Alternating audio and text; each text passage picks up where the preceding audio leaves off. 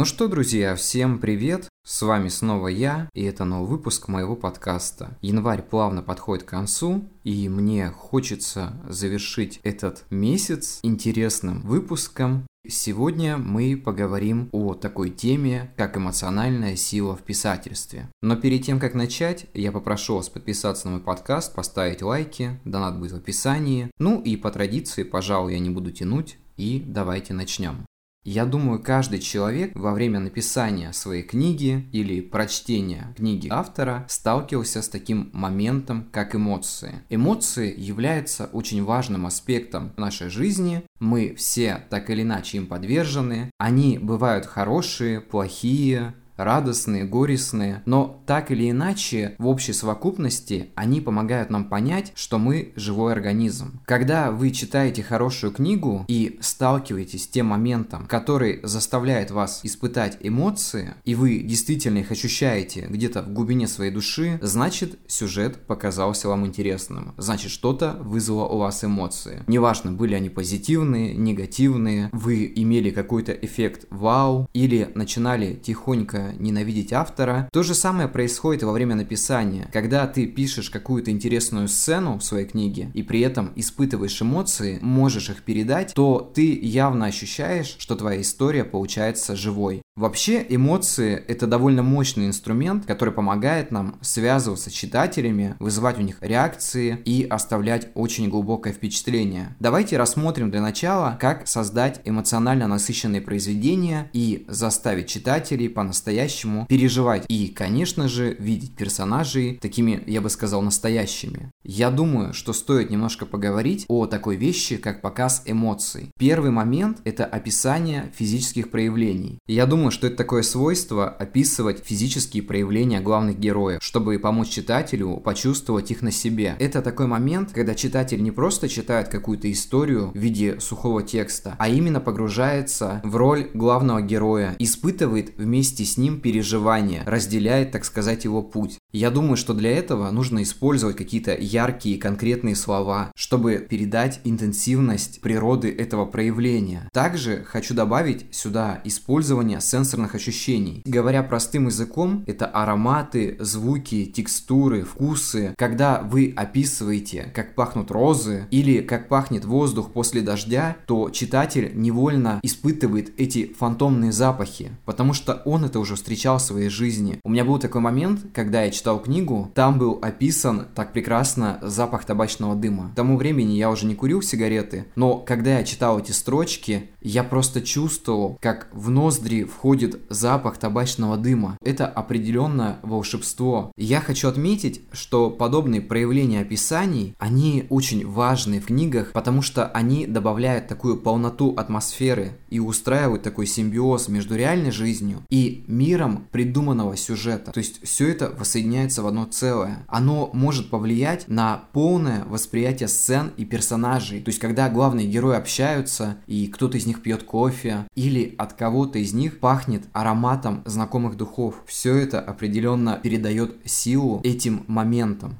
Также я добавил бы сюда внутренние размышления и реакции. Это то, что нужно передавать в тексте максимально глубоко и максимально интересно. Это реакции на определенные действия, которые вызывают у главного героя эмоции. Нужно уметь показывать их мысли, сомнения, страхи, надежды и, конечно же, сожаления. Это позволяет читателям ближе познакомиться с персонажами и почувствовать их внутреннее эмоциональное состояние. Когда главный главный герой не просто какой-то картонный и испытывает эмоции, так же, как это делает любой нормальный человек, то это делает вашего героя настоящим. Потому что читатель сопоставляет те или иные моменты, происходящие в книге, со своим личным опытом.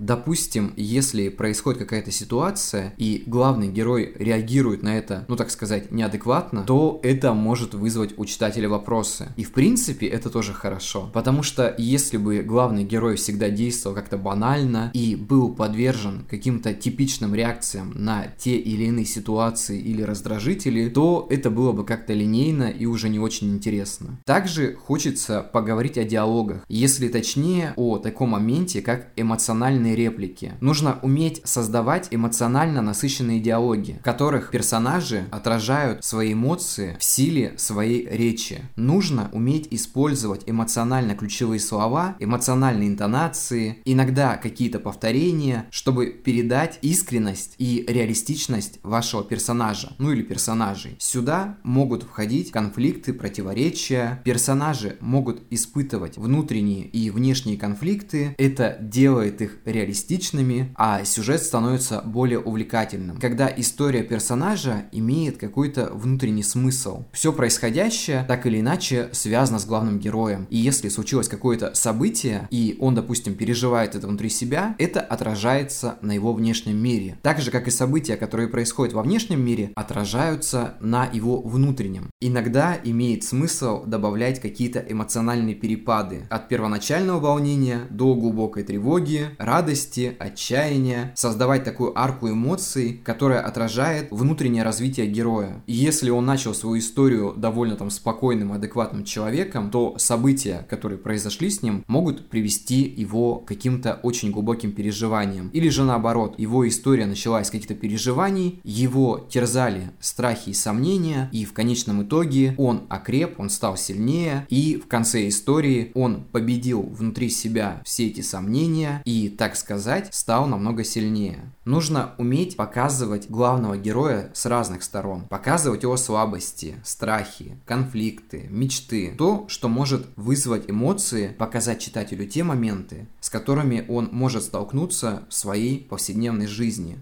Здесь, конечно, стоит еще подметить эмоциональное развитие сюжета. Его нужно развивать таким образом, чтобы эмоциональные моменты становились все более значимыми и волнующими. Использовать какие-то интересные повороты сюжета, эмоциональное разочарование или же наоборот то, что определенно поднимет дух вашему читателю, чтобы поддерживать интерес и увлечение вашим произведением.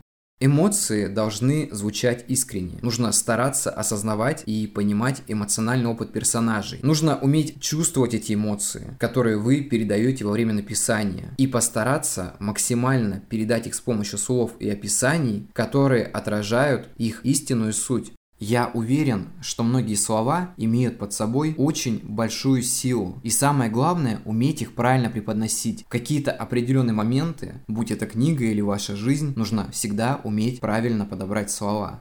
Конечно, здесь есть и другая грань. Это эмоциональная сдержанность. Тот момент, когда ваш сюжет очень минималистичный, на эмоции, на какие-то описания и имеет под собой, так сказать, такую гладкую поверхность. Это тоже имеет место быть, потому что многие книги идут довольно плавно, не вызывая каких-то бурных эмоций, но при этом передавая какие-то интересные мысли. Это тоже очень правильный момент, потому что не всегда же во время чтения вы должны как-то эмоционально переживать. Иногда нужно просто о чем-то задуматься. Если сюжет какой-то философский, и вы читаете это как какую-то восточную философию, то это тоже имеет свой смысл. Это больше передает какие-то знания, опыт. Иногда это наоборот вызывает ощущение спокойствия и безопасности. Это тоже очень хорошо и в то же время интересно для читателя. И напоследок, эмоции могут быть не только в происходящих диалогах, событиях, событиях и так далее. Эмоциями может быть переполнен персонаж, и вместо диалогов используется длинный внутренний монолог, который происходит от начала произведения и практически до самого конца. Мне очень нравится повесть Альбера Камю «Падение». Она практически основана на мыслях главного персонажа, и в то же время ты понимаешь, насколько тебе близки эти эмоции, мысли, которые происходят внутри главного героя. И когда я начинал читать, я от начала до самого конца проделал путь вместе с этим персонажем. Эта книга настолько оставила во мне след, что я с радостью перечитываю ее, Самое главное – это найти свой подход к тому, чтобы передать эмоции. Не обязательно устраивать какой-то сумбур. Мысли могут быть спокойными и гладкими, либо вызывать какую-то определенную бурю эмоций. Решать, конечно, вам. Но самое важное, чтобы эти эмоции, какие они бы не были, они присутствовали в вашем произведении. Я думаю, что на этой приятной ноте мы будем заканчивать. Всем спасибо, до скорых встреч, увидимся и всем пока.